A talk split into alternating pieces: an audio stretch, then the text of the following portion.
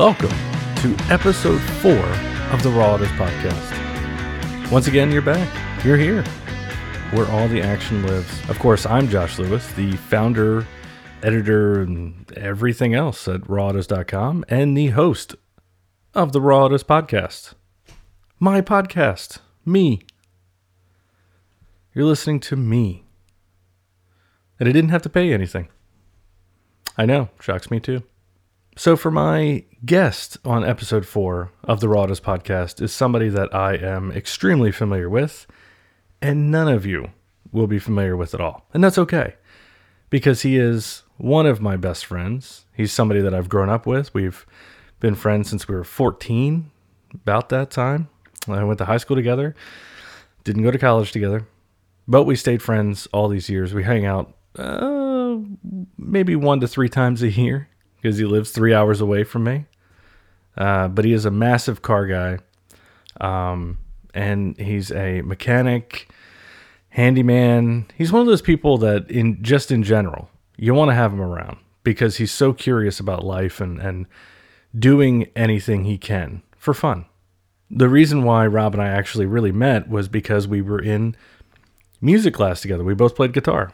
Rob, far more talented than I am and was. But we found a, a, similar bond. He was a big Jimi Hendrix guy. I was a big Eric Clapton guy. And so we've always shared that. We've always shared the music and the love of movies and television and, and um, just cars and everything in between.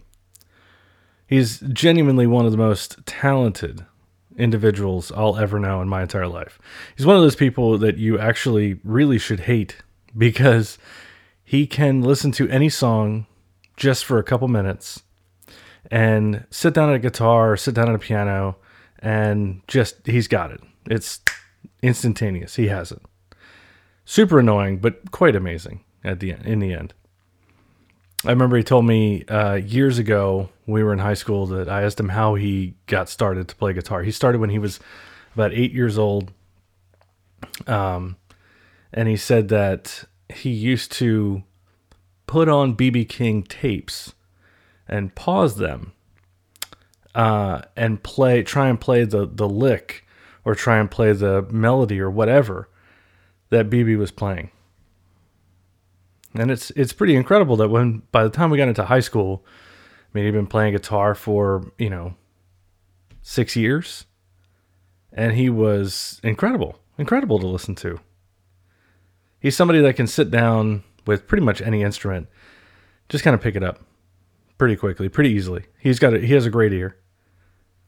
And so he's he his music is fantastic. His style is even better. But as a friend, as a car guy, as somebody that I can count on, you know, we uh we were in each other's weddings. We talk literally every day. And the first 10 minutes of any conversation we have on the phone is us just goofing around. I mean, genuine. And I don't, I'm not saying that as like, oh, you know, the first 10 minutes and it's really only like two minutes. No, it is genuinely the first 10 minutes of every conversation where we're like, stop playing on my phone. Man, you know, you sick son of a. And then we just, we just do voices. We do characters. We do stupid things for 10 minutes before we ever get into what's going on. And we could be having the worst day. We could be having something something terrible is happening, but the first 10 minutes is us just goofing off. That's our relationship. But in this global pandemic, I wanted to talk to Rob because as someone who experiences cars through a much different lens than I do, uh, as a as a mechanic, as a classic car mechanic, mainly, somebody who rebuilds and restores and resto mods classics for other people and with other people. I wanted to really sit down and dive into how this was affecting him. Because even though mechanics are are considered uh, you know, uh, essential, it doesn't mean that the people who are spending money to rebuild a car feel as though spending money to rebuild a car is essential to what they need in their life. But we also dive into the fact that Rob just sold his 1950 Cadillac Series 62 that he had rebuilt to be a pretty drivable car. Um, and he currently has a 1956 Cadillac Coupe de Ville. That's gorgeous. Um, that he's making more gorgeous and making more drivable every day. So yeah, it's it's nice to to have somebody on the podcast that isn't a journalist, doesn't make their money off of reviewing cars, but instead makes their money off of rebuilding cars, bringing cars back to life or breathing life into them, so to speak. And I hope you enjoy what we talk about. Get into a little bit of everything. And uh, yeah. So without further ado, I welcome Mr. Rob Basile. How you doing? Doing good, doing good. Um, so yeah, I mean, you know, obviously the the payment on the construction side of things has been uh, affected, and so um, we're waiting for that to come through. But luckily, uh, the automotive side of things is still considered an essential business, which is you know slightly loose when it comes to restoration. Um, but uh, lucky for us, you know, we're we're able to continue on working and and um, making income working on cars, which is awesome. And uh, we're currently working on a GTO. It's a '68 GTO convertible. Um, it's got a 400, and we put on an, a uh, tri-power intake. Oh, nice. Off of a, I think it was a '66 um, and everything that could go wrong has gone wrong, um, as as it usually, you know, it usually goes that always way. does. Yeah. Is it a yeah. 68? Is the engine a 68 400? Is it 69 400? Is it a 70 400? It's a it's a 68 okay. 400 to my knowledge. Um, Hank, my father-in-law, he has the what does he have? A 66 Le Mans uh, Pontiac with a 326, and so uh, from what I'm learning, you know, there's they're part of the same engine family, so the intakes a lot of interchangeable stuff. Yeah, uh, interchangeable exactly. Yeah. It's, a, it's, a, baby GTO, is what it is. Yeah, so you know, uh, we've put this car together. Um, the current situation, this guy gave us this intake. It was a tri-power intake, and, and he wanted it installed. He had had it sitting on a shelf for ten years. I don't know where he got it from. Um, you know, it looked all pretty and everything. So we got it on there, and we've had that thing off and on several times, chasing all kinds of random issues. But as as luck would have it, the intake uh, the intake manifold itself was slightly warped, um, just a you know just a tiny little bit. Is that, and that was so? Enough. That's when you took it apart. You were you were texting me and Chris and Ned and, and uh, Jake asking if we knew um, Maybe because uh, yeah, because that was um, how how weird is it that of all things, slightly bent is is the is the yeah slightly thing, warped, slightly warped. Yeah. Sorry, slightly warped. That's the one thing that made it not work at all. Yeah, yeah. No, it, it, we were pulling our hair out, and the thing with the tri power, you know, you have three different carburetors, and they've all got to be happy. Right you know, the float levels have to be right. Yep. The uh, fuel pressure coming in has to be right. Um, what we learned on that one, you know, reading around, they like around three pounds, I think, maybe three and a half pounds. So we had to put a a fuel pressure regulator on there because sometimes these aftermarket, there's still a mechanical uh, pump on there, but they can have varying degrees of, of, of pressure that they're pumping out. They can be pumping out six, seven, eight you know, which is, you know, we were having the front carburetor was was uh, leaking, it was just overflowing, um, and so, you know, among changing the float level and checking the needle and all that kind of stuff, um, I also was concerned with the the pressure uh, coming in, and so we put on a fuel pressure regulator, got that under control, but you know, got it running, but it just wasn't running right. It wouldn't idle right. Uh, so you know, I'm spraying carb cleaner around it uh, to see if the idle raises up and see if we have a vacuum leak. And I, you know, I'm spraying all around, and it, it, it turned out it was on the intake up front there, uh, on the driver's side. Um, That's crazy. so just such a yeah. such a small. You would think such a small, minute issue. Well, it was interesting because so we had that, and so we figured, okay, well, we'll we'll snug down the intake a little bit, Mhm. um, and uh, see what we get. And it didn't fix it, uh, and so then we took it off, and we figured, well, this is a rare intake, and uh, um, we need to see if we can, if we can make it. I mean, I'm talking like you know, I don't even know what it would be a, a 30 second of an inch, it, something very minor. So we tried putting a little RTV in that section there on the gasket as kind of a hail mary to see if it would seal up, and it it did not. Um, but luck, luckily, we found out that they they repop those intakes. They make them uh, aluminum now. Uh, I think it was 400 bucks. So we did that, painted it up, swapped it over, all that good stuff. Uh, you know, got it running, took it out. It's fast. It's pretty fast. Uh, the idle was still messed up though, and so we again taking apart the, the center carb. Uh, you know, mess with that. It was a little bit dirty. It had been sitting around a long time. Um, so we cleaned it up, but uh, it still wasn't quite working. And the the most recent fun that we've had with it is that somebody had glued in the fuel inlet. There's a where the where the fuel line screws into that center carb. Mhm. Uh, somebody glued that in, and they glued it in. They glued it in because they stripped the hell out of the threads Oh my on, the- god! on the top of the carb. Of course, yeah. Uh, and so, you know, I'm talking to Hank, um, my father-in-law, who was a mechanic for a long time, and he said they make these these uh, inlets that kind of tap in new threads, and you know, it was an issue that was not terribly uncommon back in the day, and so we went to the Napa hub in town, and and they didn't have anything, and you know, it's one of those things you, you chase it all around because that carburetor, you you know, it, it's not easy to get parts for. Right. Uh, it's a Rochester two barrel, but that center carb is slightly different than the outer two. And if you check out a company called Ames, they they are a supplier for a lot of Pontiac GTO stuff.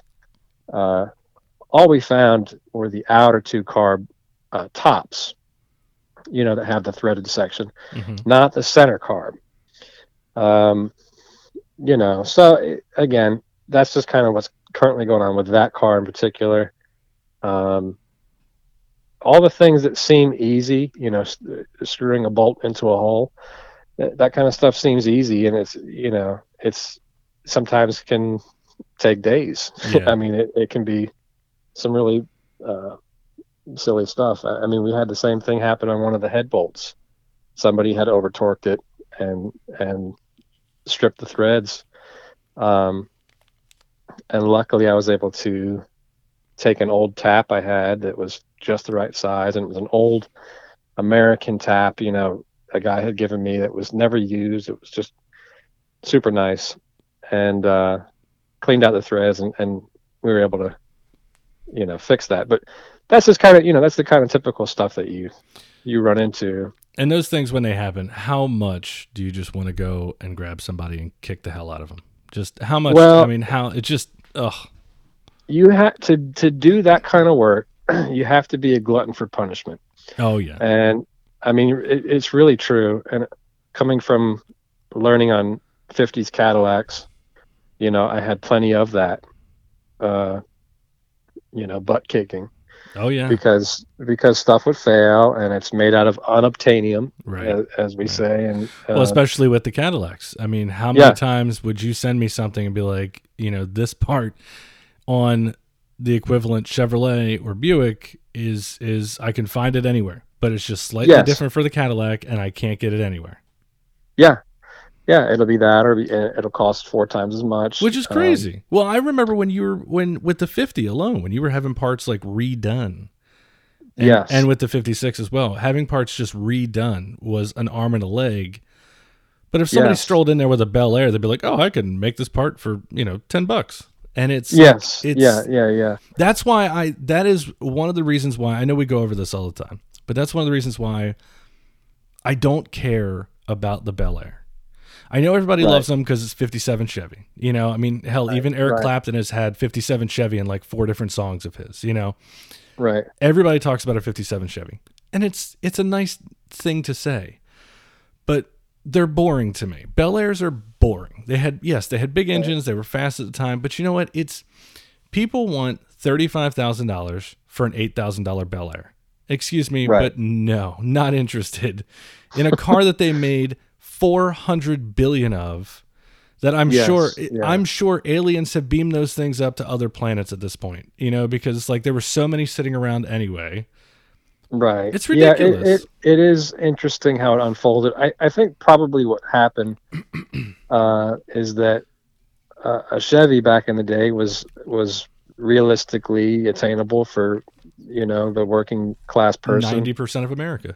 Yeah, and so they, you know, their parents had it, their grandparents had it. They made memories with those cars. And so that's what pulls at the heartstrings when it's time to spend money and buy a classic car. Yeah.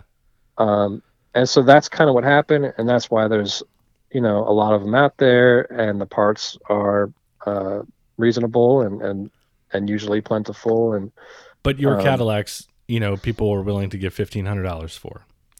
right, yeah, yeah. The Cadillac is is it's a different thing. I mean, and most people love them, but they, you know, they also understand that it it's uh, the parts cost a lot more. They're a little, you know, more rare, and um, it can be frustrating. I mean, my '56 Caddy, I've owned four years now, and I've never driven it down the road. Like I, I drove around the neighborhood Right. once, Yeah. just recently. But, you know, favorite. every yeah, every system, every item has been a, a, a situation on that car. right. You know, uh, I mean, you name it. There's a story about that part on that car. Tell me the story, or tell everybody the story. Uh, however many, you know, dozens of of nobodies that'll listen to this. Tell Yeah. everybody the story about the first time you got it started in four years, drove it down the road. Or no, it was like you had had it for three years at this point, or whatever. Yeah. You drove it down the road. It gets beached in front of this lady's house at the stop sign, right? And Yeah. she comes out. Okay, so you take it from there. Yeah. Well, I mean, I I finally got the car fired up. Um, Back it down your steep ass driveway. right. Right. I mean, and you know, went through hell just to get get it that far. Right. you know, because first of all, on that car in particular, the master cylinder, uh, I don't know if it's a one year only item, um, but it's specific. Uh, and um, they were known to fail back in the day. My car, it was missing entirely. And to buy it outright uh, was like 800 bucks at the Oh my time God. and and you know on top of that um in that era those master cylinders were in a single system a single chamber Yeah. so um if you had one failure in any of the lines you lose all brakes uh, you know cars today have a dual they'll call it a dual master and and they separate the axles you know you have one chamber that supplies the fluid for the front and one that supplies it for the rear. So in the event that you have a failure, you still have some brakes. Um, so, anyways, this this was an early, as far as technologies, you know, it was one of the earlier power brake units, uh, and mine was missing entirely. So I had to, I elected to to rig up a, a dual master cylinder um, which was cheaper and safer and all that kind of stuff. I was gonna say it's a smart, it's a smarter play. Yeah, I mean, but what's unique about this car, well, among other things, but the, the brakes, uh, the Master mounts uh, up front towards the radiator core support. There, it's it's not on the firewall like most cars. So you have, you know, um, a rod that that runs from the pedal and and compresses it up front there. So I got that all rigged up. Uh, you know, bought a battery that's the right size. It's 12 volt, 56. Uh, Caddy went to 12, I think, in 53. Um, Interesting. yeah. Uh, and that was just because they were having more um, options like power seats and, and things like that. So right. Well, you have power windows in your car. You do you have power power- windows and power seats and, and all that good stuff. And um, and you have is it is it the uh is it the auto high beam thing? Is that what it is? Yes, which is super cool, which which doesn't work, but it's I I love that it existed. I was telling that's what I was telling uh, Kristen about the other day. I was like a 1956 Cadillac because I said if I recall, I think it was like 53 or something that the first ever hardtop convertible came out. I think it was I think Ford did it.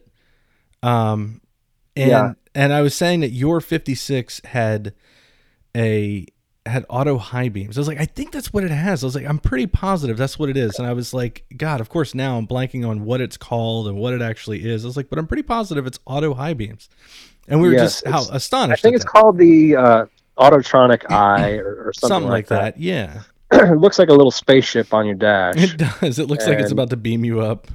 yeah, and it's got a little eyeball in it. And and what's super cool, the brains of it uh, are on the wheel housing in the engine bay, and it's completely tube powered. You know, That's so Um, cool. I mean, how how Yeah. innovative and creative and in it. it- yeah, we no, were, super neat. I was super talking. neat. I, I took it apart. I took it apart, and it looked brand new inside. I mean, the paint, the decals, everything brand freaking new. That's awesome. I was saying to Um, so what it does, after though- World War II, there there was no better time than than post World War II anything in America. Well, you know, I was talking about that with uh, Hank the other day. You know, there's a lot of people that wanted uh, pre-war cars. Pre-war cars are Um, great. They're very sweet. yeah. But Yeah, after World War II, we figured out how to do curved glass, the porthole cover, the portholes on, you know, especially in the Buicks, you know, the big fins. yes. I feel like, Well, you know, what was beautiful about that time was that it- it was, at least in my opinion, when it comes to uh, the design language, it was dreamy. It was um, it was you know, futuristic. it was fantasy. it was futuristic. was- Uh, yeah. You know, you know, space was on the horizon, and, and that Right. was, you know, that was kind of influencing the design. So um, cool. you know, jets and all that kind of stuff. It, it just wonderful. Um, so that autotronic eye, though, yeah, that that's supposed to automatically dim your high beams when it's so cool. is, is coming on. You know, which is so funny because you see that on. They'll talk about it on, on modern cars. You know, like oh, it's got that feature. Yeah, and it's like a big deal when I review a car. And I'm like, oh, it has auto, you know, auto uh, Yeah. high beams, and people are like, ooh, Right, right. And it's just you know, it's kind of fun like that. Um, anyways, back to the whole story. Yeah, with the, the first driver of that car, though. so you know, you're going through all these different systems. You get it halfway running. Uh, I got it down the driveway, and halfway down the street, and it it completely puked its guts. I mean, transmission fluid was leaking. It was just pouring out. It was just everywhere.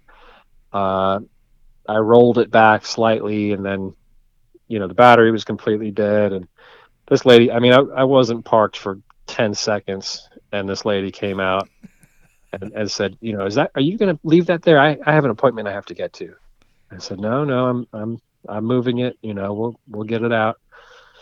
So you know i ran home and uh, put the battery on a quick charge and able to to limp it back into the garage thank god. Um, and five minutes later, that lady was outside walking her dog. She had nowhere to go. that's my favorite part. Yeah, That's my yeah. favorite part because you said like you were just you were rushing, you were really working hard, you were sweating, you were you know th- that's you start to get swamp ass at that point. Like you're just like I've got this poor lady has to go to a doctor Yeah. appointment. She could die at any moment. I don't know what she's got wrong with her.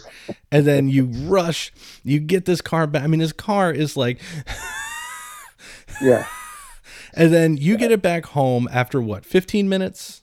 You know? Right. Uh, and then you get back home and the woman's like, la da da da da. You know, Yeah. like she didn't have to go to a doctor appointment for seven days. And right. you were like, you suck. Oh yeah. No, there's a lot of people out there. They don't. They don't share the love for the old cars. This is an old hunk of junk to some people. But You know. why, I mean, why not? Why not just appreciate that? I mean, because the woman, if I recall, you know, she was what in her fifties, sixties, Yes.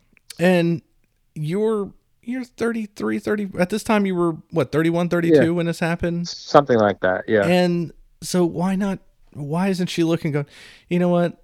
I feel really sorry for that guy. He's trying to keep hope alive with the with the old generation. Yeah. You know what? I bet she wouldn't be so angry if you were trying to date her because you were a young pup oh. trying to date an older woman, but she's Ooh. angry that you park your old ass busted ride in front of her Bring that old house. pile of crap. Yeah.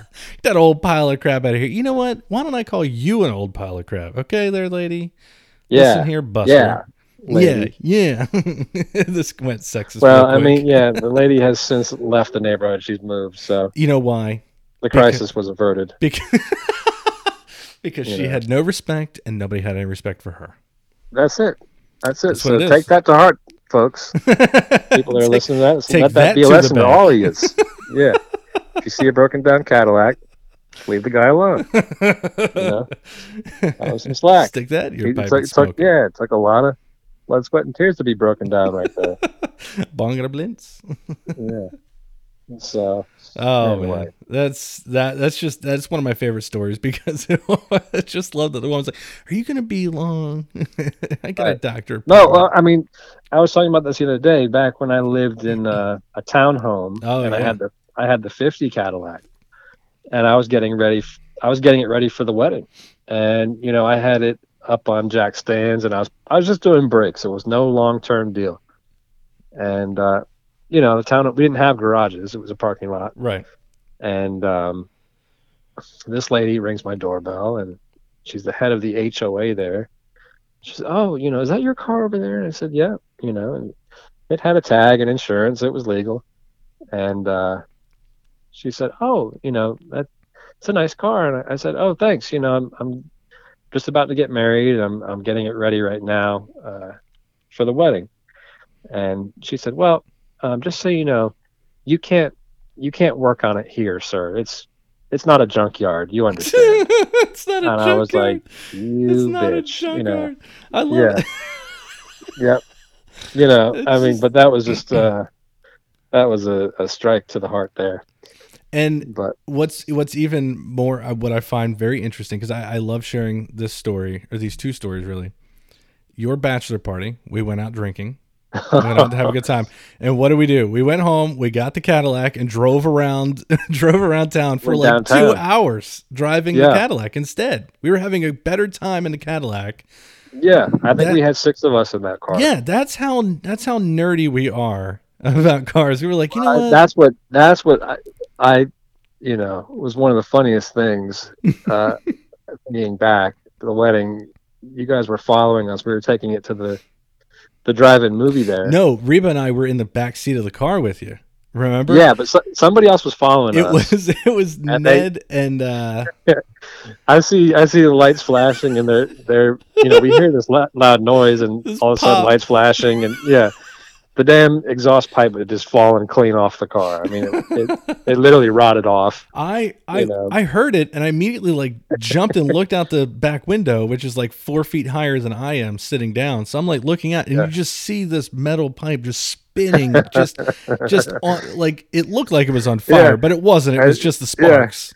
and we just left it we, we pulled into just- the we pulled into that we neighborhood or that street and we we were like we looked around and you're like well it's running fine you know so we just kept on well I mean it it, it uh, it already had such a terrible exhaust leak that that car I never fixed that. It was just because I liked the way it sounded you it know. actually sounded good. And you know what? That that believe it or not riding in that 50 that was the moment where Reba said to me you know we got married what two years later after that? Right. and but she said that to sealed me the deal. that, well it did. She fell in love with me right then and there. I I knew it I knew it. There was an awkward handy in the back but uh yeah that's No. what that stain was.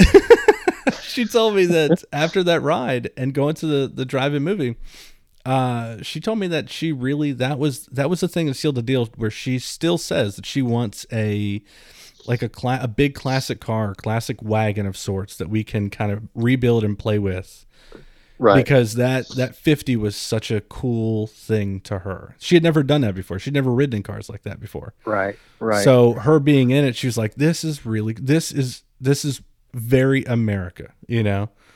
Um, yeah, well, I mean, and that's what's so cool about it. it's a you know, time for me. forgotten. well, it's you know, I was looking last night at some magazine. I don't remember what it was, but they were. It was a shootout with the brand new, uh, you know, Top Dog Camaro, Top Dog Mustang, and Challenger. Um, you know, zero to sixties, quarter miles, and all this kind of stuff. uh, you know, they were all shy of I don't know, 80 to 95 grand, something like that. Yeah, you were talking about the you're talking about the GT500, the ZL1 1LE, and the uh, Challenger Hellcat Red Eye. Yes. Wide and so, you know, um, you get sucked into looking at numbers in these Mhm. books hmm or magazines and and you go, "Oh, it's it's like bragging rights." Oh, yours does it, you know, yours does the quarter in 11.6, mine does it in 11.4. Right. Uh, You look at a a, a, a watch, uh, you're, you're talking a fraction of a second. Now, I mean, if you're out there really, if you're a big race head and, and you know, that's Yeah, it's either a real hobby or something you're making money off of. Different story. Yeah, but I mean, if you yeah, if if you're doing that thing, then yes, fractions of a second is the whole world. I mean, Right. it's night and day. But in terms of ownership experience um, and driving, you know, it really doesn't matter when it comes down to your daily driver. You know, uh, you got to enjoy the car. You know, you have to enjoy driving it, and and that's the thing. You know, um, Hank, who I you know keep talking about, I talk cars with him all the time. You know they people from his generation they they wax poetic about how fast these cars were back in the day um They were more You know. deadly than fast, really. yeah but i mean you know it was it's it's very different uh, today's cars are way more refined they're Right. better at everything um, but the experience is different and you know the, the bragging rights of 0 to 60 and quarter mile times and horsepower um, it just once you live with a car it doesn't really matter i mean it's it's the whole package it's you know it's a power to weight ratio but also the smell and the feel the drivability, the overall. that it, yeah. everything it does good everything it does bad i Right. mean i- and just how you how it makes you feel the It's- characteristics, the personality, the yes you know, yeah, right so the old cars have personality big time Mhm. and and that's what i you know really enjoy about them uh, especially the 50s stuff it's just every time i i look at it in person it's a heartthrob you know it's just Right. a it's just a it's a piece of art Well, it's a it's it it is truly art. I mean, I I'm you know we're of course you and I are the same uh the same you know opinion of this that that automotive automotive design is art. It can Yes. be absolutely art. You look at cars from you know the 20s, the 40s, the 50s, the 60s, the 70s, 80s, 90s. There are certain cars that just are pure art. 100%. Um Oh, I mean, I, I want to learn more about the era of cars in the 20s. Um, you know, I don't know if Pierce Arrow was out then. Uh, have they were, I think, I think mid to late twenties. I think 25, 23, 25, something like that. Yeah. and then There's a- on from there.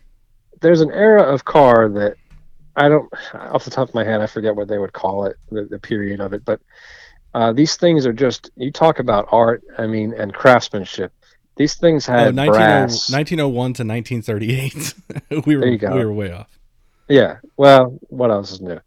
but you know, I mean, it- uh, they just the, the the metal that they used on these things, the the Mhm. brass, the nickel. Yeah, Um, keep in mind that these cars were for the the super elite. you yeah, know. yeah, yeah. The Right, yeah. average Joe couldn't afford these cars. Well, keep in mind that some of those cars were actually just all it was was they would uh, a car company would design a shell or or they would design sorry the like the chassis the engine and stuff like that and the rest of it would be coach built to your specifications Right. you know right. and that's why you have so many rolls royces and bentleys and caddies and lincolns that were so radically different there was like three of them you know Right, right. and that to me is cool i don't know if you know this or not but junior year in high school i actually did our uh, our american history class we had to do a thesis uh, which you probably don't remember this because you remember nothing about history or about our history in high school and stuff. but I don't remember everything. what I had for lunch today. but we had to do a, a thesis about um, something to do with American history, and I did the Roaring Twenties as it related to cars in America. Yeah. Um, and that was my junior thesis for American history class, and it was about mainly about Walter and Bentley and and car companies like that, the super elite cars that were around during the Roaring Twenties, that were the the the game changers of sorts. Um, Right. Now, W.O. Bentley was not so much necessarily, you know, super, or the Bentley cars weren't so much elite here in the United States. They were more in Europe, but they were seen as extreme because they were race cars, you know, Right. Right. and they they raced, you know, all over the world, and so people saw that as a big a big deal. And I mean, God, to, to think that those cars in the 20s and 30s would do 80 to 120 miles an hour, some of them, some of them Oh, even yeah. faster than that. And you just, I look at these cars and go, who the hell's going 120 in that? The tires are like an inch and a half wide. It's Yeah. crazy. It, it is, it, Yeah. it, I think about, and I romanticize about it. I romanticize about the, the people that had the balls to do it. Um, Right. And how much courage or alcohol or cocaine it took to do these things. right. And it's so cool. It's so cool. Yeah, no, I, it's it's unfortunate that that era is not um, as well represented in your average car shows. Right. And I don't I don't just mean like you know cruise-ins. I mean you know um, Actual goody or, uh, um, yeah, the- good guys. And, Yeah, good and- guys, thank and- you. And the uh, auto fair. mhm. You know, sometimes some years, even. Yes, yeah. I mean, some years are better than others, and, and sometimes you get lucky. Um, but you know, I've always wanted to attend one of those Pebble Beach type deals. You know, the, the higher level, and Well, and let's see go. this I can. I can get in as a journalist and I can bring you with me. yeah, I ha- I'll have to go sometime because I've always wanted know. to go. I just the I guess the biggest problem is that I just I never thought it was really necessary because I, I I wasn't going to be going to necessarily cover it and start taking pictures. I just wanted to go for the experience as a journalist to hang out with other journalists I know and you know and it's like well right, but it I man I I remember remember we went to the Good Guys show in in Raleigh and Yeah. we saw that V16 Cadillac. It was basically a resto mod is really what it was. Yeah, Or not not yeah, even yeah, not- yeah. No, because I think it had a Chevy 350 under the hood. yeah, right. And uh but it was cool to even see the car. Just Yes. because we I mean, you and I, we knew what it was immediately, right? Right, We right. were like, "Oh, is that a V16?" You know, like we Yeah. just we were gawking over. it. Of course, the V16 would be worth millions of dollars, you know, to ever put into a car. It's ridiculous. Well, you know, I so this, you know, taking it full circle. So there's two things to be said. Um, I was at the Charlotte Auto Fair a few years ago, and there were some guys uh, that had a couple cars there that they were uh, showing that you know it was a restoration company, and the owner was you know letting them take the car out uh, to be shown. And I was talking to one of the guys. Just uh, I think it was a '53 give or take. It was a Buick Special. Mhm. Uh, you know, four doors. It was a kind of a basic car, um, but it was it was nut and bolt. Every single thing, brand new. All the plating, you know, you name it. It was a it was a showroom car, and uh, I asked him, you know, what the deal was with that. I think it was in the family, and it was somebody that had money, and it was it was in the family, and they wanted it like new. But that car, that car specifically, I think it was three hundred or three hundred and fifty grand that they had in that Good restoration. lord. Yep, and I, I, you know, that's what I said, and he said, "Well, we got another one over there. I forget what it was. It was a '30s Chrysler coupe of some sort, convertible thing, and they had like 500k in it. Oh my god. You, you know, and so the cars are stunning, but you can't, uh, You can't you can't really, you can't drive them. No. You can't go out and enjoy them, and so that's the other side of the coin. That's the beauty of, you know, everybody wants to. Uh, stick their nose up at uh you know if, if a car has a Chevy 350 under the hood um but you know the other side of the coin you, you want these You cars to are seen. art you want it to be seen you want Yeah. it you want to experience it you want to get it out there and Clone it the best you can. do the, do what you can and that's it you know enjoy it and you know this Cadillac here uh the 56 I was really trying to to be true to the car and and you know I restored the original I have the engine the original engine and trans rebuilt and you know I'm using all the original stuff Mhm. uh, except for the brakes. Um, but um, you know, in saying that, it's taken a lot longer uh, to get this car rolling, and um, I think my next car, I, I really, I want to be quote unquote set free. You know, where there's no rules and you can just kind of build a hot rod. And um, I've seen the other side of the coin because that old 50, that was all original. But you know, you're not taking that down the highway and doing 75 No, and uh, God, no. you know, on a on a hot summer day, and you know, you, you can't really go out and about. And people today, um, you know, they not everybody understands how old a car is and, and what it's capable and what it's not capable of. And you know, people will ride your butt and they'll, they'll stop early in front of you and um, in saying all that kind of stuff, I, I'm I'm finally warming up to the idea of of taking these classics and, and making them usable, you know, in, Mhm. in the real world, in the in the current real world, how it is.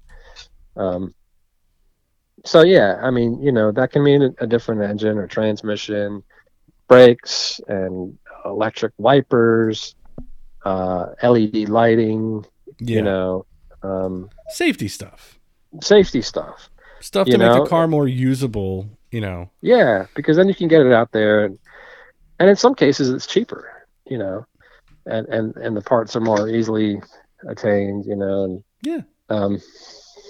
So anyway, uh, that is that is what's going on with that.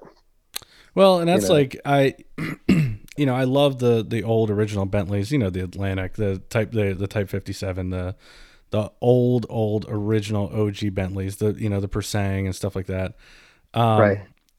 Or the, the Type Thirty Five, all this stuff um, is what I meant to say, not Pur Sang, but I'm looking at something. I don't. Yeah, I I don't. Yeah, I don't know them So very well at all. Well, the the old original Bugattis, um, funny enough, Ettore Bugatti, who is uh, actually the uh, was the brother of Monet, um, but those cars are they're priceless.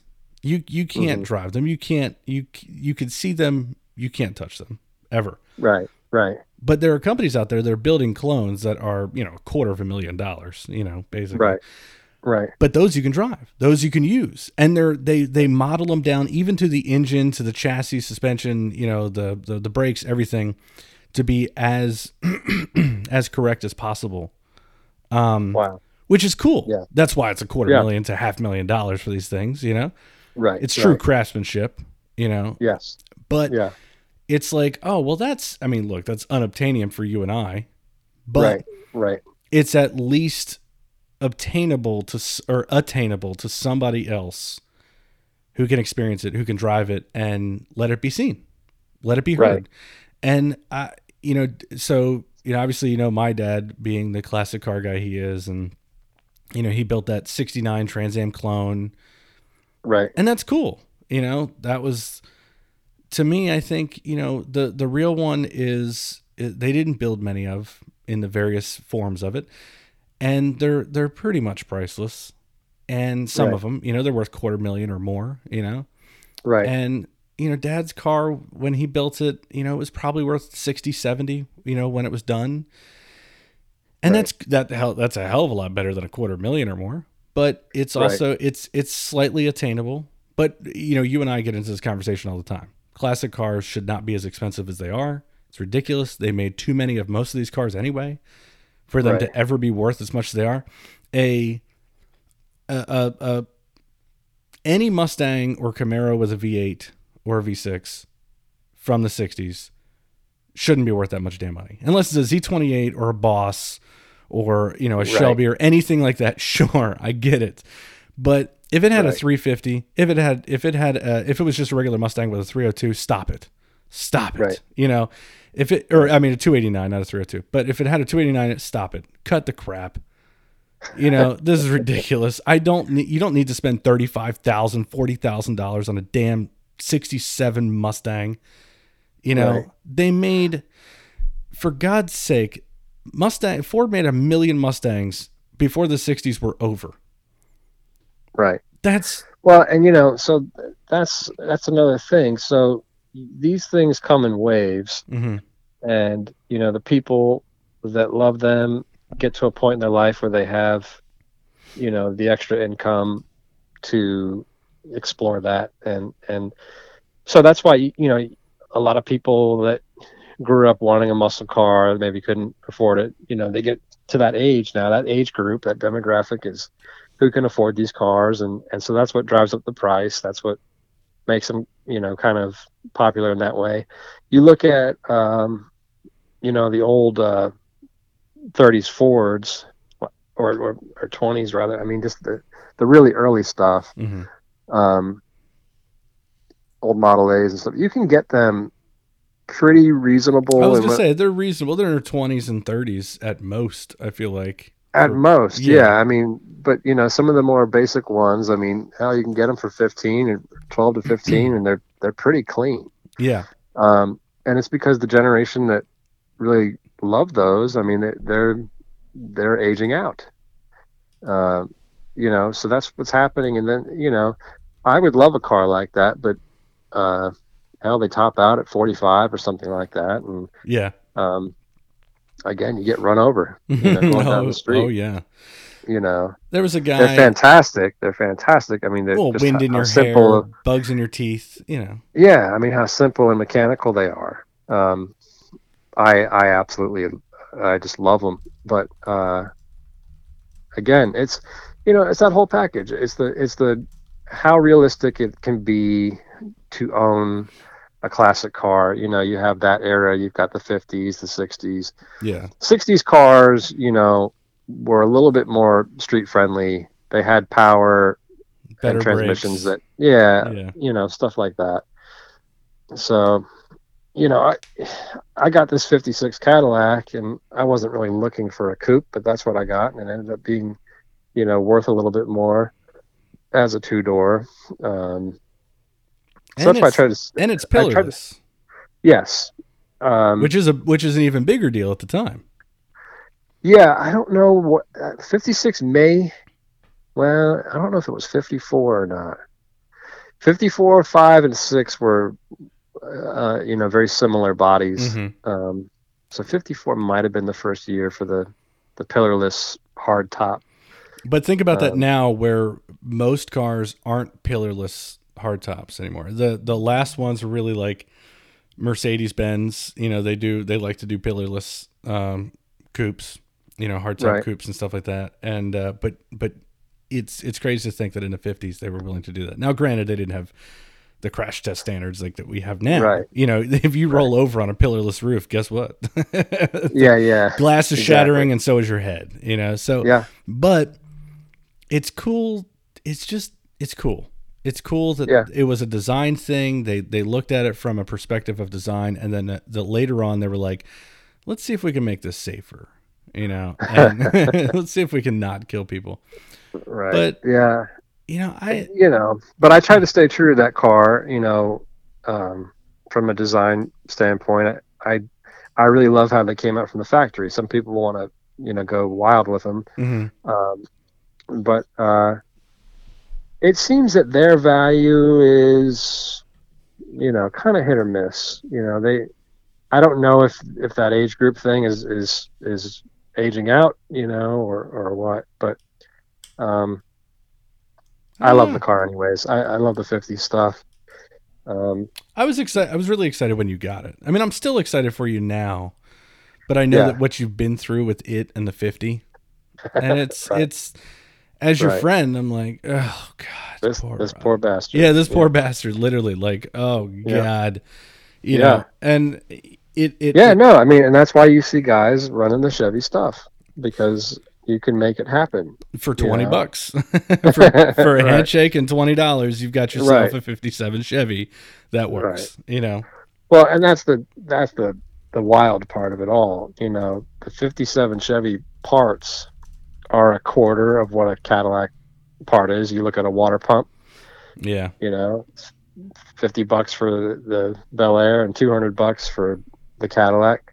Uh, and when the car's completely restored, the damn Bel Air is worth four times as much as the Cadillac. which is so stupid. it's- yeah, it's weird. it's weird. But I, you know, I love the Bel Airs too. Um, See, I don't. I'll never forgive them.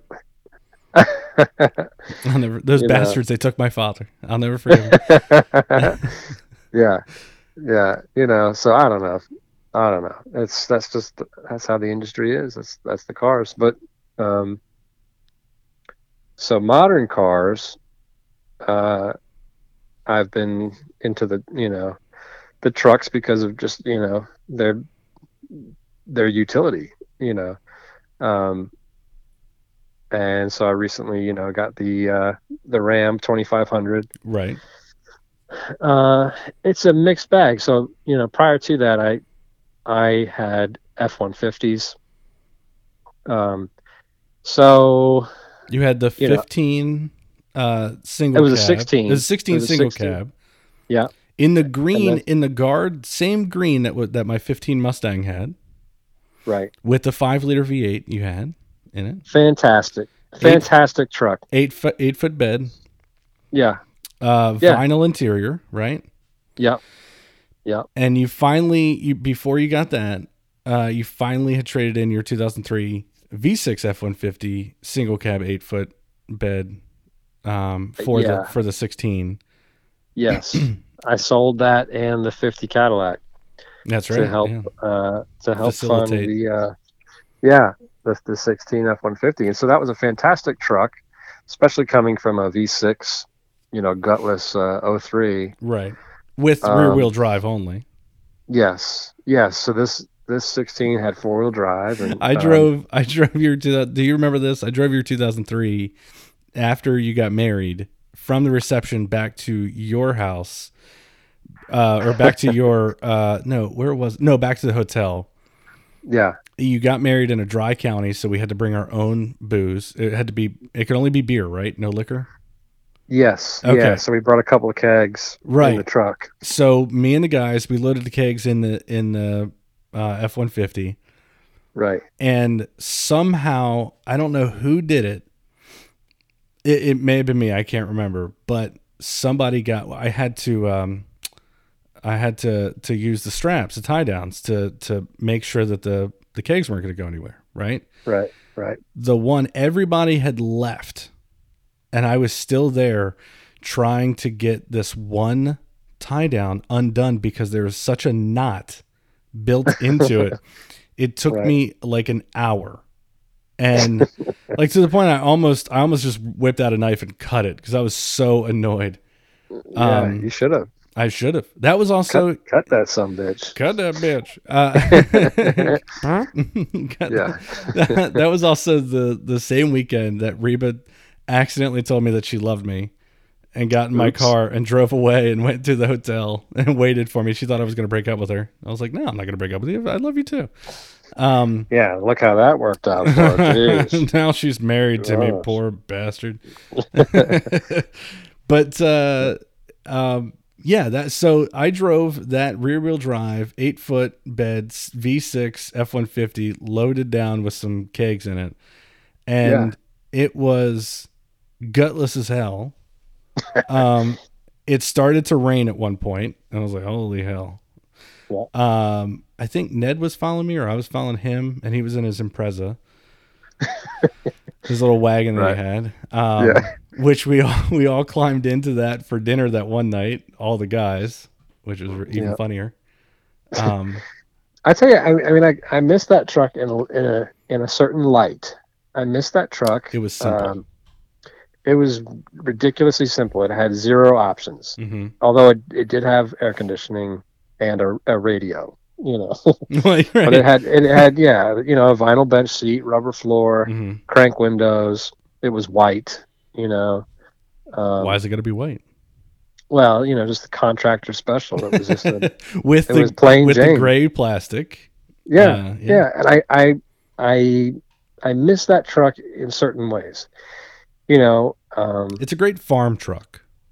yeah and that's where it went to go live its its days out the guy that bought it um that's what it was going to be but um you know it was easy to load things because it, it was relatively as a two-wheel drive it sat a little bit lower and uh easy to load the the mower into that and that kind of thing Um, but uh, anyway, I get the to do all those 16 F for 150. Yeah, I get the 16 F 150. Um, in my opinion, I mean, I've been out of having a fast car for for years, but in my opinion, that truck was was faster than necessary in any in any way. It had the five liter. Honestly, And the I don't aluminum think body. that I don't think that truck would have been much slower, if even slower, than your '98 GT Mustang you had. Oh hell, it would have it would have left that in the dust. I Well, mean, you- really. we had some mods on the uh, on the '98. Yeah, but I mean, it would have left that in the dust. But this, you know, that that truck was really really fast uh, for a pickup truck and It's pretty and any vehicle. Yeah, yeah. I don't remember what the spec is on it, but somewhere around, I don't know, forty five hundred pounds. I'll find it right Uh, now for you. Mm.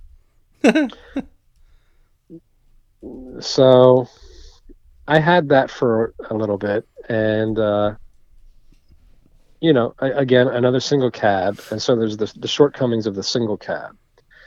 Um, we have a dog. If we go on long trips, you know, he's a he's 85 pounds. You know, he's a husky golden mix, and so And he refuses to sit in the back. well, yeah. I mean, you know, and if you're going on, on a road trip, you know, he's going to be in the cab with you. Yeah, it's just laying on you and hair everywhere and um that gets old after a few hours yeah. uh so you know i i again i got the single cab because i just happened to find a, a good deal on the used you know it was a 16 um and what caused the change in that one i had been saving for a long time. I paid it down pretty good.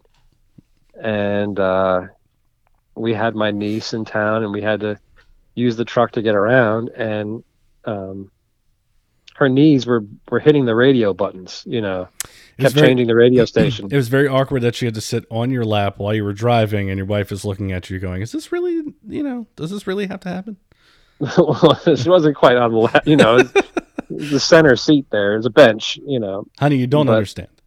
yeah but uh yeah so you know her knees were changing the radio and i said you know what screw this let's get a uh let's get into something if i'm making payments let's just trade it in and, and get into something that has uh you know four doors and um as being a ford guy i i went to ford i went all over uh i wanted to i wanted to get something that was you know very capable of hauling around the Cadillac and whatever other cars, you know. If need be.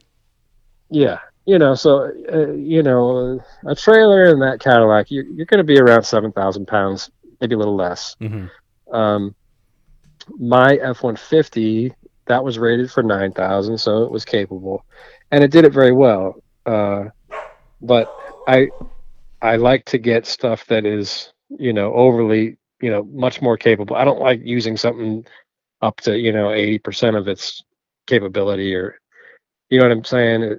You know, I like some some breathing yeah, some, room. Yeah, some room. Um, so I said, okay, I'm I'm gonna shoot high. I'm gonna get the the the be all do all truck, you know, and get a three quarter ton that'll tell anything I ever need it to, and have four doors so I have room for everybody. And um, I, you know, like I said, being a Ford guy, I I was looking at F two fifties, hmm and this was recent. This was right before they released the 7.3 liter gas engine. Um, you know, I wasn't going to do diesel. I, I, I couldn't justify the cost or, you know, getting that and, and the cost of maintenance. Uh, I just plain old couldn't justify it. Couldn't afford it either. I mean, Right. you know, so I, I was looking for gas engines and, uh, I was running, I was going through hell running around all the different dealerships, you know, trying to test drive an F 250 with a 7.3 liter gas. I went to two or three different dealerships and, you know, they, they would, they didn't know what they were talking about. They would say that they had it in stock and I'd get there and it, oh no, we don't, yeah, we don't have that. Somebody would come out, we don't have that in stock yet. It's going to be in another month or a few weeks or whatever. Uh, but you know, why don't you try driving the, what is it, the 6.2? Yeah. Um, Six point two. you know they're trying they're trying to sell me on that and uh russ who i work for you know he's got a, 07 Ram, 06 Ram. And by now it's got 215,000, 216,000 miles on it. Mhm. And, uh, you know, he loves it. Uh, I've never been a Dodge guy. Um, you know, I've always been a Ford guy. His gas gauge is not a Dodge guy either. So yeah. But, uh, you know, I said, okay, I'll, I'll look at him. Just for what the hell, I'll look at him. And so I went to, you know, uh, Ram now, and uh, they it was just bottom bottom line. They wanted to sell a truck more than Ford did. They there was more included in the price, and the price was cheaper. yeah, You know, and they would come off. off and your, your your Ram is pretty badass. I mean, it really is. It's it's a it's a big it's a truck, really nice truck. but it has It's a really quite nice a truck. few options on it just as standard. Yeah, you know, I mean, The radio's nicer. You know, I'm pretty, uh, pretty easy to please when it comes to options. yeah, I, yeah. I like a yeah, I like a simple, you know, I like them simple. Um, but this truck, you know, from the factory came with Bluetooth, um, and a reverse camera, and Th- power thank God. windows. Yes, thank God. You know, power windows and um, all that all that jazz that you kids these days that you kids can't live without. yeah you know um and it's it's actually really it's really nice to have and you know the ford the the, the comparable ford uh Ten grand more. it was i want to say it was probably around five to seven k more and it Yeah, know, it, it had roll down windows and it didn't have the, the camera. It didn't have any of that stuff. Um and you know they wouldn't even budge. I mean they all day long they'd they let wouldn't you even walk. write your name down. no i mean because they they knew it was They knew they could sell it. Either they knew they could sell it. it's, it's one of the leading trucks you know that are sold. Um so you know i got the ram. I enjoyed the ram. What two things to be said about it. Uh on one front i'm going into you know this is a three quarter ton truck right. uh having lived with half ton trucks it's a different animal Right. um now You have a I'm- weighted tag now. Yes, and you know, I'm sure that uh, I'm sure that uh, older three quarter ton trucks compared to modern three quarter ton trucks were also night and day. Yeah. Uh, you know, they probably really beat you up in those old ones. There were stiffer rides and all that. But you also Uh, can't with the with your RAM, especially if it has a load on it. uh, if if you're hauling anything, there are streets, there are downtown areas where you can't even drive the truck, right? Well, I mean, it's not like you're restricted, you know, by any law or anything. no, I just mean weight and stuff like that, and It, it's it's a pain in the ass to park, right. Um, and there are situations. big Yeah, truck. yeah, you know, so parking decks. That's out of the question. I still love know. that you wanted to get uh, you wanted to get what a 21 foot trailer or 25 foot trailer, whatever it was. It was a, it was eighteen. It was an 18, okay. Yeah, for the Cadillac. yeah, for there, the for the for the 56. Yeah. And I was like, which is what you need. I mean, you, re- Well, you have to have it. If, yeah. for that car. It's a long car. That that 56 coupe is longer than the 54 door I had.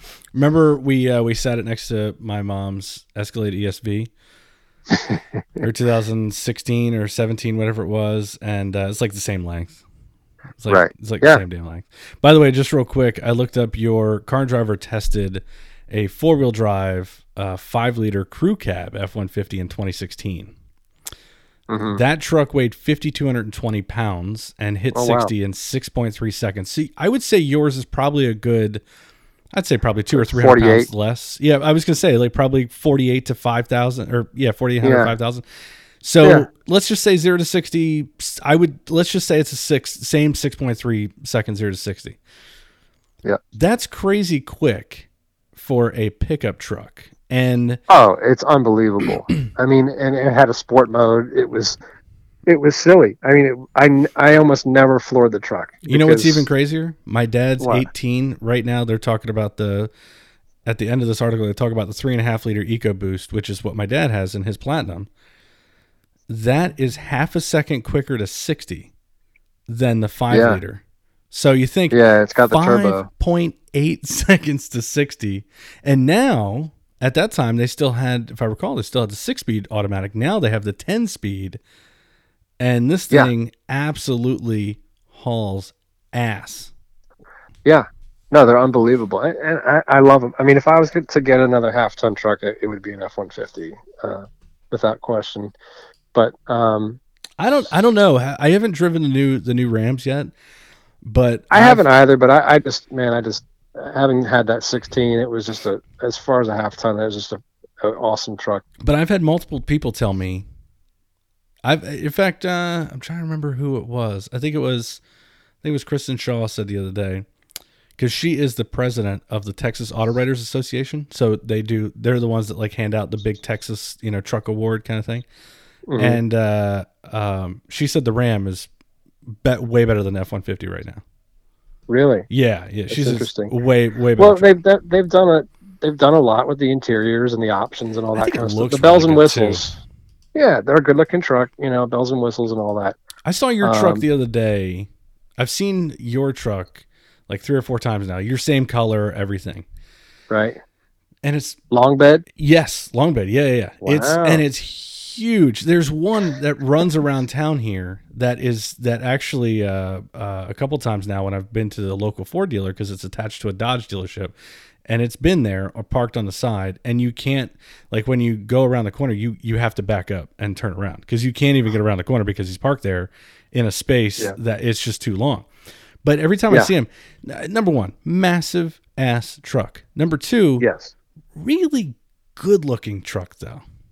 Yeah, no, I really mean, it's a- muscular and very like Yes. uh, uh very yeah. No, I when I went, I went. So it's a 19, and when I went, you know, my goal was if I was going to consider the truck, I would have gotten the the quote unquote classic body, which was the, the prior body.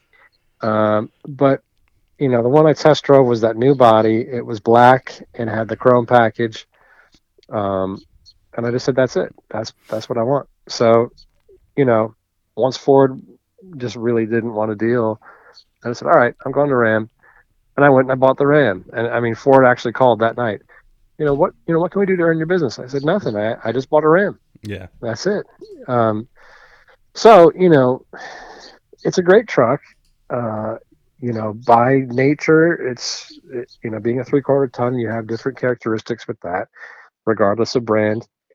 Um, the thing that I hate about the truck uh, is it has this eco mode where it shuts down four cylinders, and um, you know, you can't go into, you can't really turn it off. There's a way to but it's it's it's not like you're really permanently doing it.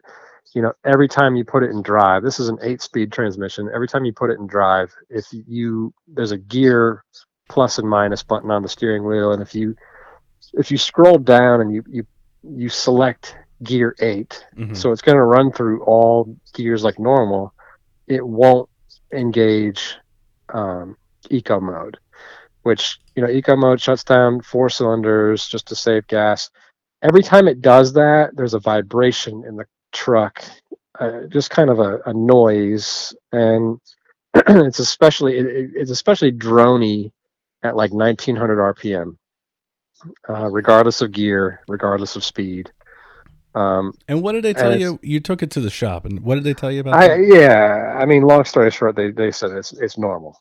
It's normal. That's just a characteristic of it. Um, So but it, it really needs to be yeah, it needs to be seamless. Mhm. Um, and it's not. It's not. You- You can just feel it and and hear it, and it, you know, I've gotten used to it. Um, also, if it's in tow mode, it won't do that. They'll change the shift patterns a little bit. But you know, bottom line, you're saving one mile to the gallon, and this truck gets terrible gas mileage. I'm I average, I average twelve. I Good average twelve. Lord. I, it's really really bad. Would you but like you to, know, would you like to know what I'm averaging right now in a in my GT350 with 526 horsepower and 469 pound feet of torque? Uh, do I have a choice? No, you don't. Yeah, Uh, okay. I'm currently after 15,000, almost 16,000 miles. I am uh, currently uh, averaging 17.4 miles to the gallon, which is really funny because that's exactly one mile per gallon less than my 2015 GT. Yeah. So just Yeah, remember that when you're driving your truck around, you could have a GT350 for the same price as that damn truck, and you don't care. You just want you just want to be a pickup man, you redneck. Yep. hmm I'm just a damn redneck, man. Mhm. Listen here, buddy. Uh, but uh, you know, that that 16 F150 that I was gonna I forgot to say, the gas mileage was was great on it. I mean, for what it was. Yeah, you were 15 and I- 21, 22 on that. I think I I don't even, I don't know if it's that high, but I know I hit 20 on the highway, Yeah, yeah, yeah, yeah. and my old V6 wouldn't. Hell, I don't think I would clear 17. Right, I remember. truck. I remember that we talked about that because you were looking at getting a V8, a V8 from that era, 2002, 2004, 2003 V8, and it was like the same gas mileage. Didn't even matter. It's just like, Yeah. but Yeah. I, I will say, I, I do think about your, your 16, just because it was the same, mainly because it's the same color as my Mustang, and it had the five liter. Yeah. But it was a it No, was a great cool- truck, It was a cool truck. Like I really did like that truck. I, it was a, it was an awesome truck. I mean, the, the biggest Single cab, eight foot bed. I mean, that was Yeah, with the four wheel drive. I mean, Yeah. it, it was like a it was like a park ranger truck. Lit- yeah, literally, yeah, yeah, like Park Ranger spec, yeah, because it's the same Yeah. color and everything, basically. Yeah, But- super cool, super capable. Um, but uh, Super comfortable too. Even the base F one fifties are comfortable Yeah. pickup. Modern day pickup trucks are like old school Cadillac comfortable these days, which Yeah. is quite Oh, yeah, no. i- insane they're for being a five thousand pound vehicle, and they're like, you know, floating like they're a ninety eight town car. You know, No, they're they're, they you know, and and that's that is Ford's moneymaker. Uh, and uh, but with And that being so. I said. mean- Way too much damn money for pickup trucks, used and new. oh well, the used market, at least here in North Carolina, It's I mean, obscene. it's really ridiculous. Y- In the really is. southeast, especially, it's ridiculous. You, you find a like right now. I'm looking at online. I'm looking at. Uh, I was like, I wonder what green F one fifties you know are going for right now because I you know you love green. I love green. Um, uh, you gotta have green. Shut up. So uh. So this this 2013 XLT F150 just shy of 200,000 miles. So 195,000 miles. $12,000. Kiss my ass. yeah, That's Yeah. ridiculous. 12 grand for 200,000 miles? I mean, people are asking 13 and 15 for 140 to 180. I'm like, dude, what is this guy wants 100 and- or this guy was 14,000 for a 2012 King Ranch with 183,000 miles. Yeah, no, I mean it's What? it's it's truly it's truly mind-boggling. I don't understand it. Um, you know, and it's kind of funny. Growing up, I never had access to a pickup truck. We didn't have pickup trucks. yeah, your dad had Um, the the Expedition and the Land had the Rover. Your mom had the Expedition. Mustang. Yeah, And uh, you know, before all that stuff, we had minivans and and station wagons and all that good stuff. But we never, you know, Dad never really needed a truck, and it wasn't, you know, he just didn't need it. Um, now, I would, I can't live without it. You know, Right. so I just, uh, I, I, you got to have a truck. They're just so handy. Yeah, they're well. I mean, trucks these days are they're the they're the modern day you know minivan SUV. They're keeping up with the Joneses, that sort of thing. Ev- yeah, everybody uses a pickup truck, you know, like it's a like it's a suburban from the you know early two thousands, Yeah. and it's they kind of do everything. I mean, they, uh, except Yeah. for the gas mileage, but in general, they they do everything. They haul stuff home from Home Depot. They take kids to soccer. yeah, You know, they Well, can drive in the snow, and as you know, you know they're safe. as that. you know, I've I've had dad's eighteen F one fifty since he since they moved to their new house, and his his platinum and. Reba and I drive it all the time because, especially when it was the wintertime, he was like, just keep it because I had, um, I blew that rear tire in the in the Shelby, Mhm. and I had to have all four tires replaced in the dead of winter. and he's like, just keep the truck. You know, I was going and like basically moving stuff from their old house to their new house, or going and picking up stuff for their new house, whatever. and he was just like, "Just keep the truck. I don't, I don't need it. I'm not using it. You know, he doesn't, he just doesn't care right now." Right. And so I've been using it for, I don't know, seven months, eight months at this point. You know, almost. And I don't use it every day, but I use it a decent amount more than I really would care to. Um, just Yeah. because, like right now, Reba and I are going to build a weightlifting platform for the garage in the garage for her. Right? Yeah. Yeah. We have the garage gym, we have everything, and we were like, you know what, we're going to be home the next couple of weeks. She obviously isn't going into work, um, and we were like, you know what, let's just go get the materials and go, you know, go build the platform that she's wanted, and that we've been selling some garage gym equipment that we just didn't need anymore and just throwing it in the bed of the pickup and driving it you know to meet somebody is easy and then going to pick up the stall mats and the, all the wood that we need and it's just like it, it Oh, it's wonderful. And Yeah. you know, keep in mind, I drove a '98 Mustang for 10 years. You know, right that was back when I, you know, worked as a musician. You Mhm. know, and moving equipment. yeah going kind of town to and- town and that yeah Yeah, and it was lowered, and it was dragging on every damn thing. and I it was loud as hell yeah, you know, I I I'd been there, done that. you i know. did love I- your t shifter that you had in it Yeah, the Hurst. Yeah. Yeah. Yeah. Yeah. No, I mean, it's a super fun car. You know, I enjoy them. Um, but uh, when it comes to daily drivability, you know, just the daily life, the, the truck to me is just, uh, it's just, it's just great. yeah It's just great. You know, you got to have a truck. just to to kind of wrap this up uh, Yeah. but i think that this will make you laugh because you'll appreciate this on auto trader uh, this one's actually nearby to me used 2015 f-150 lariat so like a mid a mid-grade f-150 Mhm. 78000 miles four-wheel drive uh, the three and a half liter EcoBoost, $28500 and then this is another one that is this one is 400 miles away. 2013 125205 miles. Uh ecoboost uh v6 uh again 125000 miles $18000 Yeah. kiss my Uh, ass. yeah.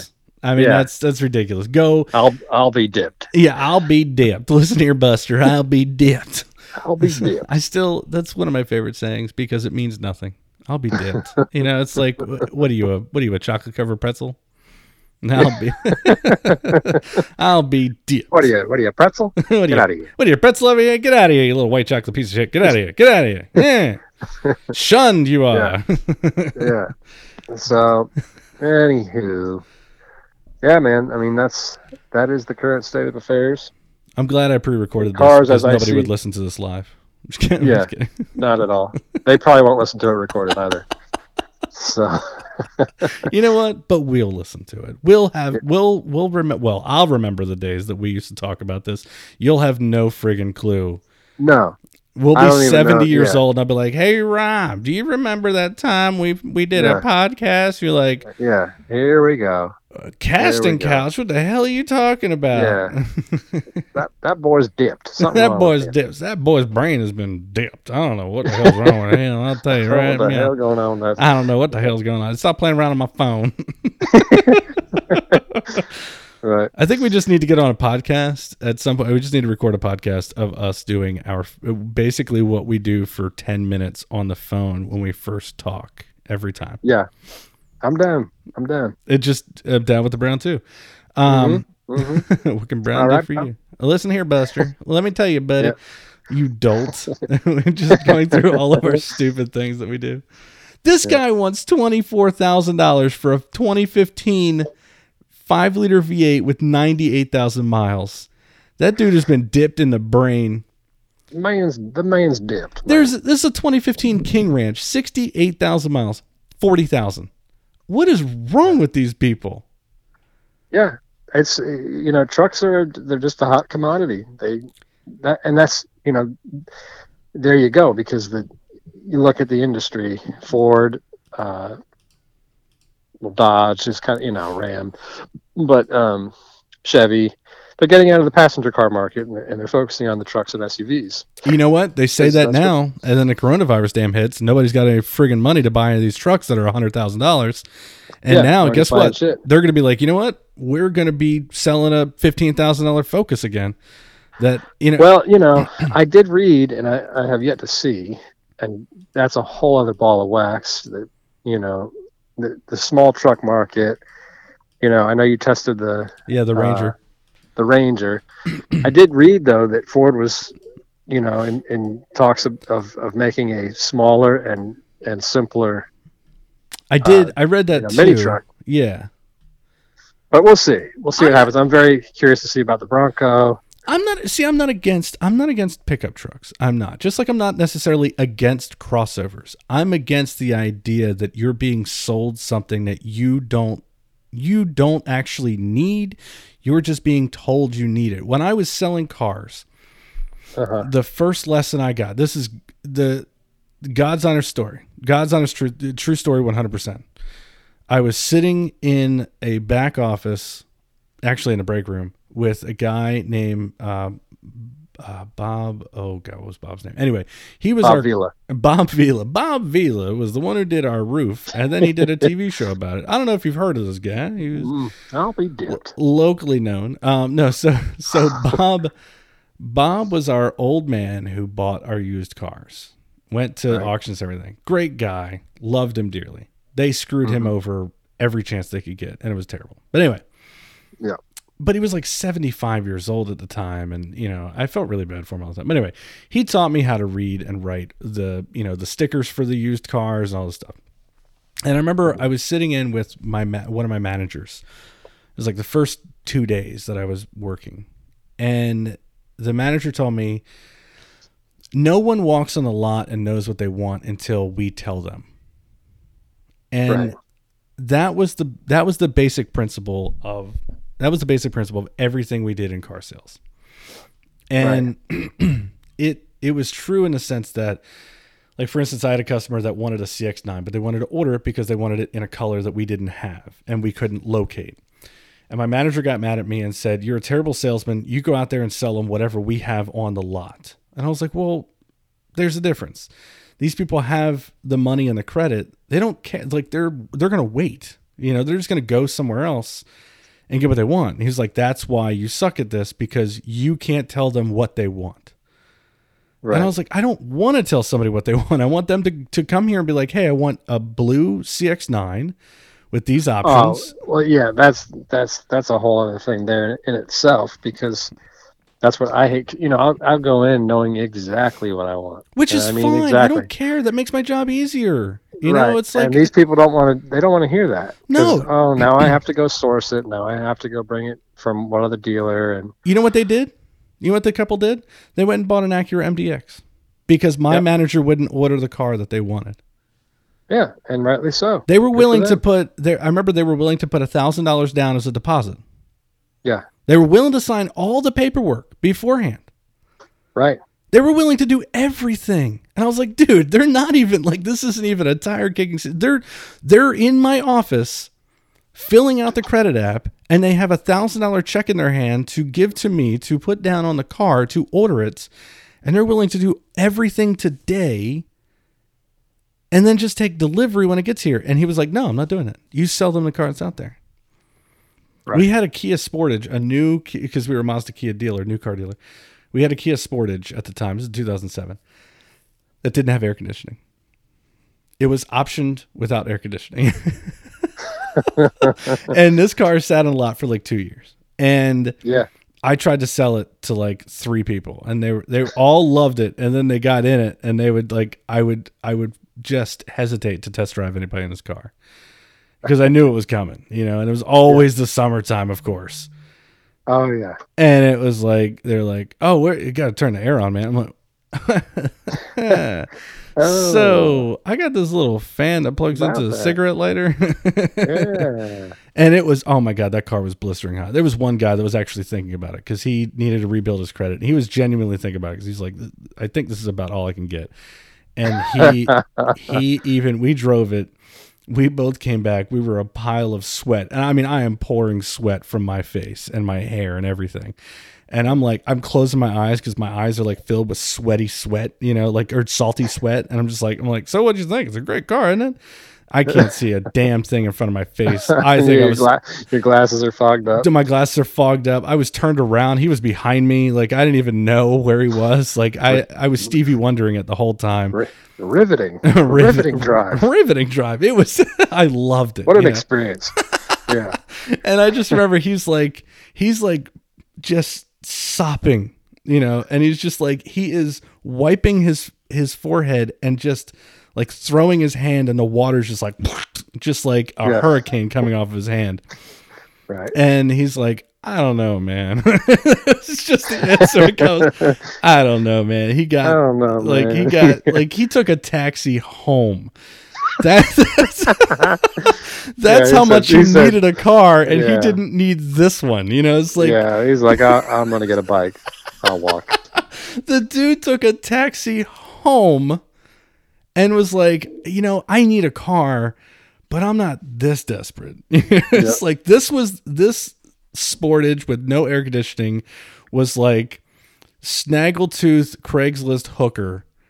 And you're like, I don't know if I'm that desperate. I don't know. I don't, am I? Luckily, you know, luckily they are sponsoring this podcast. Snaggletooth hookers, Craigslist, or Kia? Which one? yeah. Uh, Word from our sponsors. Kia, you're up. A ringing endorsement. I actually this is a this is a true story too. I actually got an email from Kia's marketing department in Australia. Okay. they wanted to buy ad space on raw autos, right? This is like I don't know, this is like probably 7 years ago at this point. And they're like, "Hey, can you write, you know, now that you've you've tested all these Kias, like we know that you used to sell Kias and you now love Kia products. You think they're great cars. we would like to advertise uh, our, you know, Kia of Australia on Raw Autos.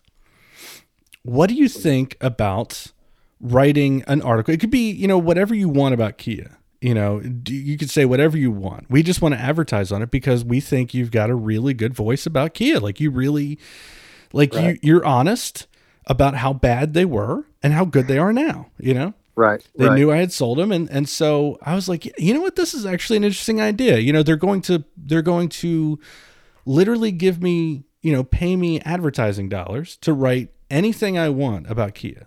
You know, Right. and and and then just you know, I I thought this was a great opportunity. This is really cool. So I write this uh, I write this article. I Mhm. send it to them to see if they're you know if they still want to advertise. I was going to run the article anyway because I really liked it. I thought it was a great article, regardless. Yeah. And the basic hangup was the guy who had contacted me was like, I think it's I think it's like it's it's perfect. He's like, but and it was That basically story. That story about the air conditioning. Yeah, well, no, I didn't. I don't even remember. Sh- I don't think I shared the story about the air conditioning. It was I had said like within the first couple of paragraphs that Kia were so bad, and this is actually also a true story. I used to ask new car Kia buyers if they were buying it to take it to a demolition derby because that's about all it's good for. and Right. I said that in the in the article, but I I, I showcased, but I also did like snippets and pictures of all the new Kia cars that I had driven and reviewed and how great they were. You know how much better they were from what I was selling people. And there were actual times where I refused to sell people Kias because I was like, no, this is a crap car. It was like a little Kia Spectra. I was like, no, this is terrible. Uh, actually, the Kia Rio was the one I, I did not want to sell anybody. That's right. I Right, but I did almost buy a Kia Rio that had a five speed manual just because I wanted it because it had a manual and I thought it'd be really fun to take to a racetrack and just destroy.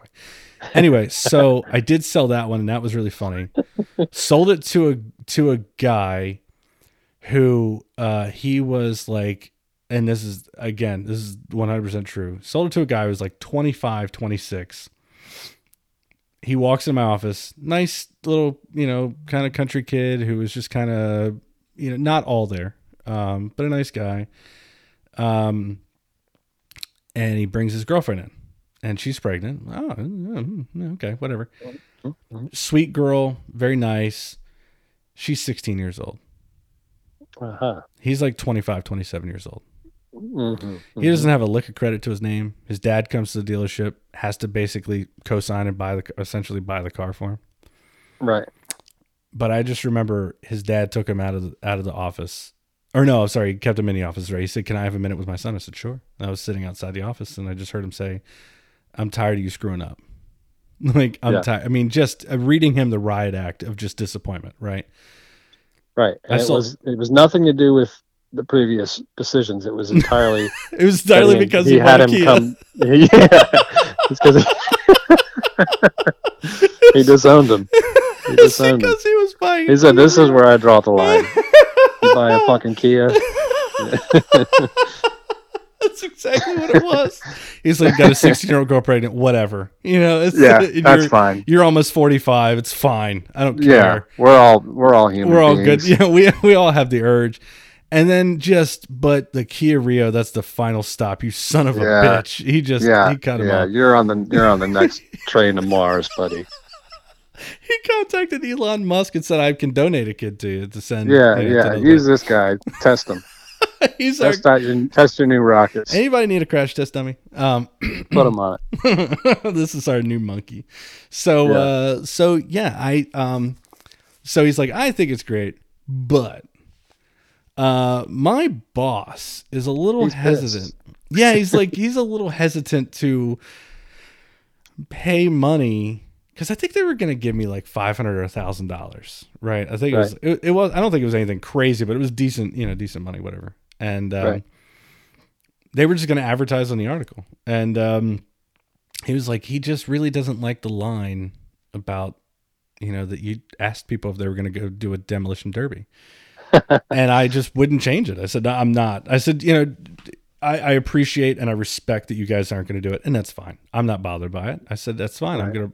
I was gonna run the story anyway. I liked it. I thought it was. I thought it was appropriate. I thought it was cool. I thought it was good. And uh, he was apologetic, and I was like, "No reason to apologize. You gave me an idea to write about, and I really like it." And Yeah. in the end, I was like, "Look, journalistic integrity. I can't. I can't change something because I just not like that. You know."